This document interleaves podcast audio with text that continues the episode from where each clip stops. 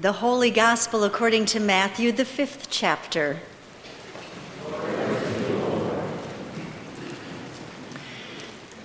Jesus said to the disciples, You have heard that it was said of those of ancient times, You shall not murder, and whoever murders shall be liable to judgment. But I say to you, if you are angry with a brother or sister, you will be liable to judgment. And if you insult a brother or sister, you will be liable to the council.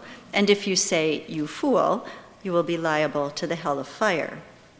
So when you are offering your gift at the altar, if you remember that your brother or sister has something against you, leave your gift there before the altar and go. First, be reconciled to your brother or sister, and then come and offer your gift.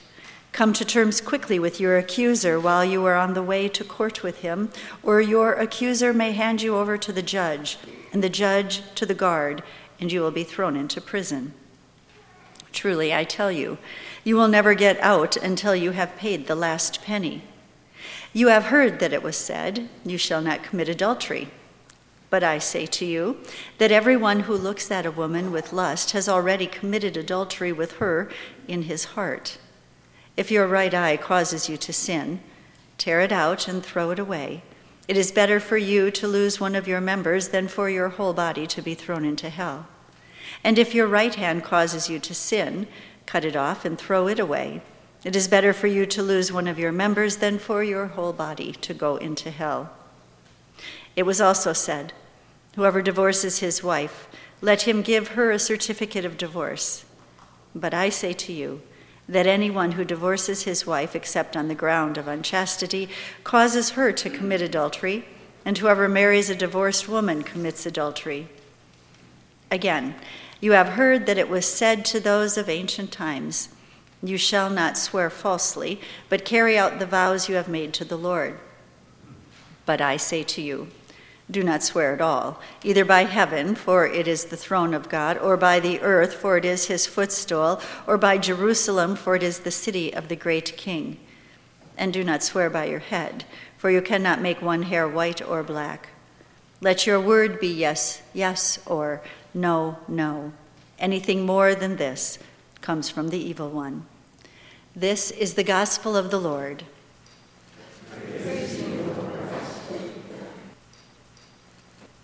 Grace, mercy, and peace be with you all from God our Creator and the Lord Jesus Christ. Amen.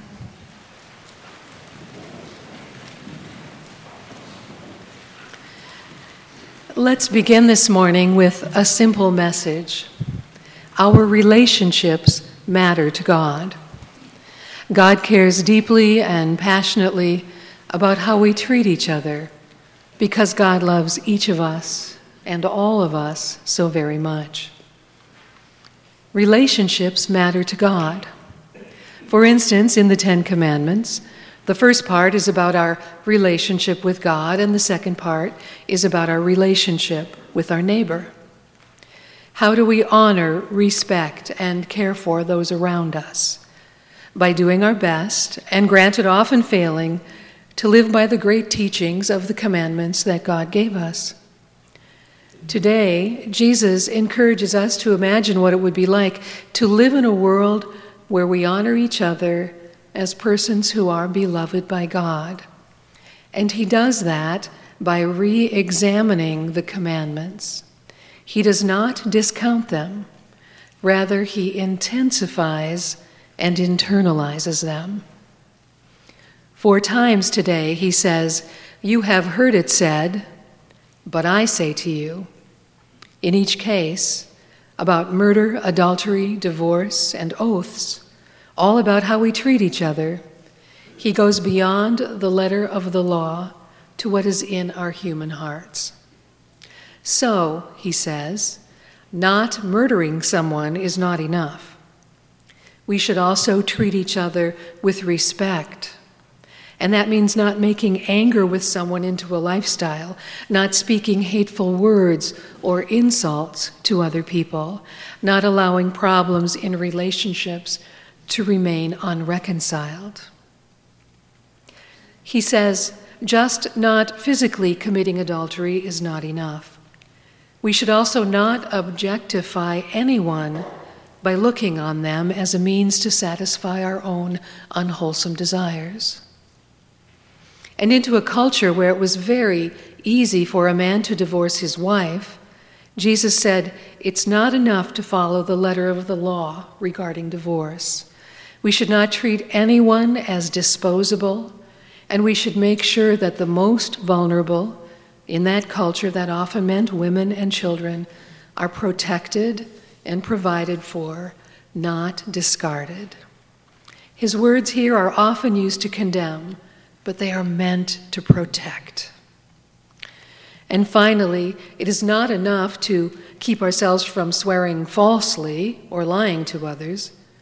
No, in all of our dealings with everyone, at all times, we should speak truthfully so that we don't need to make oaths at all. And then that language in the reading about tearing out your eyes and cutting off your hands and being thrown into hell is another way of Jesus saying, This is really important to God. These words of Jesus are not about God on high with a clipboard, your name at the top of the page, a list of commandments below, and God checking off, yes, he did that one, or no, he didn't do that one. The picture here is not of God being interested in us keeping the law for the sake of the law, but rather caring that we keep the law for our sake because God loves us so much. The picture of the law here is one of us seeing one another as God sees us and holding each other's welfare close to our hearts. When you were a child, your parents made rules for you. Parents, you make rules for your children, grandparents for your grandchildren. Maybe they're rules like don't play in the street. Or in my case, as a farm kid, don't try to get apples from the tree in the middle of the bullpen because that bad tempered bull is way faster than you are. That should have been an obvious rule, but they were really good apples, and ooh, is it tempting to try. Or rules like don't say mean things to each other. Be home by a certain time on a school night. Limit social media time. Or one of my favorites as a child from my mom who believed in education if you're doing your homework, you don't have to do the supper dishes. I did a lot of homework. Even though we or our children chafe against having rules, they are meant to protect us and help us have a better life and a better future and better relationships than we would have without them. But we know that following the rules does not earn us a place in heaven. Did you happen to notice last week that Jesus said that those who break the law will be the least in the kingdom of heaven, and those who keep the law will be the greatest in the kingdom of heaven? But whether you keep it or break it, you're still in the kingdom. Obeying the commandments is not a way we earn God's favor or love. We have already been given God's favor and love as a pure and sheer gift. Instead, Luther and the Reformers stressed that the commandments are the precious gift of an adoring parent given to beloved children, urging us to treat each other well. Our relationships, how we treat each other, what is in our hearts for one another, our honoring and respecting each other, our efforts to be reconciled with one another, our truth telling, everything that goes into loving one another. In short, our relationships are important to our God who loves us all and wants us to be in loving community together. With all this in mind, I would like to invite you to do two things this week.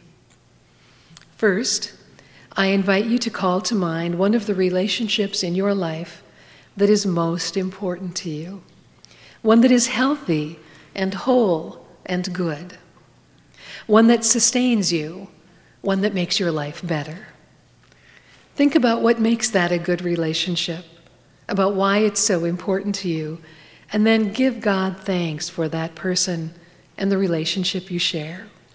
And why not let that person know that you are giving thanks to God for them That might be a lovely conversation.